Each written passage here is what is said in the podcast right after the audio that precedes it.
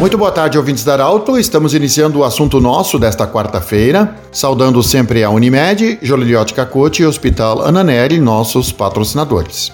Hoje nós vamos falar sobre recolhimento de lixo em Santa Cruz do Sul. Está em contato conosco o secretário Jacques Eisenberger, secretário do Meio Ambiente, Saneamento e Sustentabilidade do município de Santa Cruz do Sul. Secretário, bem-vindo. Uma preocupação muito grande nesse momento de pandemia é o descarte de luvas, de máscaras, ou seja, produtos que possam eventualmente até estar contaminados com o vírus da Covid-19. De forma geral, qual é a dica que você daria nesse momento ao pessoal que coloca seu lixo para ser recolhido? Boa tarde, bem-vindo, secretário. Boa tarde, Pedro. Boa tarde, ouvintes do programa Assunto Nosso da Arauto. É sempre um prazer estar conversando com vocês. Bom, Pedro, a dica referente a essa questão toda da pandemia, a geração de luvas, de máscaras, é descartar esse material juntamente com papel higiênico, né, com rejeitos, com fralda descartável, porque é assim que ele é classificado.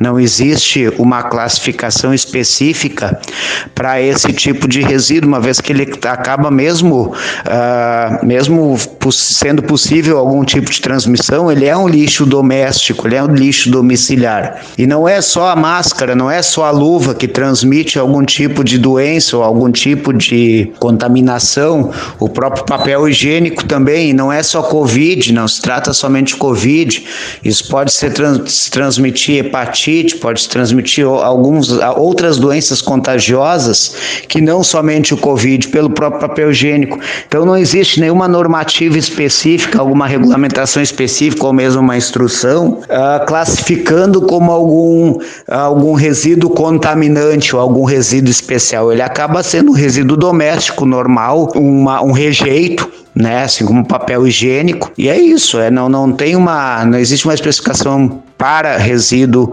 proveniente de contaminação por Covid. Obviamente que essa classificação muda se o resíduo ele for proveniente de algum hospital, de alguma clínica veterinária, alguma clínica médica, alguma coisa, alguma, algum serviço de saúde. Daí ele passa a não ser mais um resíduo doméstico, mas sim um resíduo proveniente de serviço de saúde. Aí é uma outra classificação e uma outra forma de tratamento que tem que ser feita. Secretário, uma outra questão é que nesse momento de pandemia as pessoas estão muito mais nas suas residências. Consequentemente, há um aumento na produção do lixo doméstico. Nesse sentido, o que, que você diria para as pessoas? De que forma podemos contribuir para que o lixo já chegue de forma adequada ao ponto de recolhimento? Como de praxe, Pedro, a principal ajuda que a comunidade pode nos dar é a separação domiciliar, né? Separar o resíduo seco do resíduo orgânico, uh, separar vidro, separar latinha, separar papel, separar papelão. Quanto mais separado, melhor. Até porque na maioria da, dos bairros de Santa Cruz nós temos a coleta seletiva solidária e que é feita pela Concat, pela cooperativa de catadores. Isso isso facilita bastante a atuação, né? Separar aquilo que pode ser vendido daquilo que não é vendido, daquilo que tem que ir para aterro, né? Eu, essa é a principal dica que eu dou em relação a, a essa situação. Até porque, por experiência própria, inclusive na, nossa, na, na minha casa, a gente acaba, querendo ou não, gerando bem mais resíduos do que quando a gente não está em casa, quando a gente está no nosso local de trabalho. A maioria das coisas que a gente consome, ela vem com uh, super embaladas, digamos assim, né, com muito, muitas embalagens, e isso acaba gerando um volume bem maior de resíduos. Então, nesse, nesse momento, a separação domiciliar ela é bastante importante para a coleta seletiva acontecer de maneira eficiente. E não só agora, sempre, né, não só nessa época de, de pandemia, mas sempre é importante. Secretário, uma outra questão são os móveis eletrodomésticos que muitas vezes são descartados de forma não correta. E durante as inundações que nós vivemos em Santa Cruz e na região nos últimos dias, a gente pôde perceber que muitos locais tiveram inundações porque móveis ou eletrodomésticos estavam jogados, colocados em locais não adequados. Nesse sentido, qual é o recado que você tem, qual é a informação que você poderia nos passar de um ouvinte, uma pessoa, um cidadão que quer descartar um móvel, um eletrodoméstico? Como é que ele pode fazer? Qual é o procedimento correto? Quanto a essas situações, Pedro, eletroeletrônicos existe a CREPEL, né, a Central de Resíduos Eletrônicos, recebimento de resíduos eletrônicos, que fica na 28 de setembro, ao lado do, da Superforte Alimentos. Ali existe, o pessoal leva até ali, a população leva até ali, o pessoal recebe. Quanto à questão de móveis, né, uh, móveis, geladeiras, uh, outros sofás, né, móveis, camas, enfim, colchões, uh, entre em contato com a Secretaria de Meio Ambiente para a gente destinar isso adequadamente ou melhor, para a gente orientar isso, essa, uh, essa, esse descarte de maneira adequada, tá? Secretário, uma outra questão importante é sabermos o dia e a hora em que passa o caminhão que recolhe o lixo. Importante também isso para o comércio, para a indústria, que saibamos a data do recolhimento, é isso, né?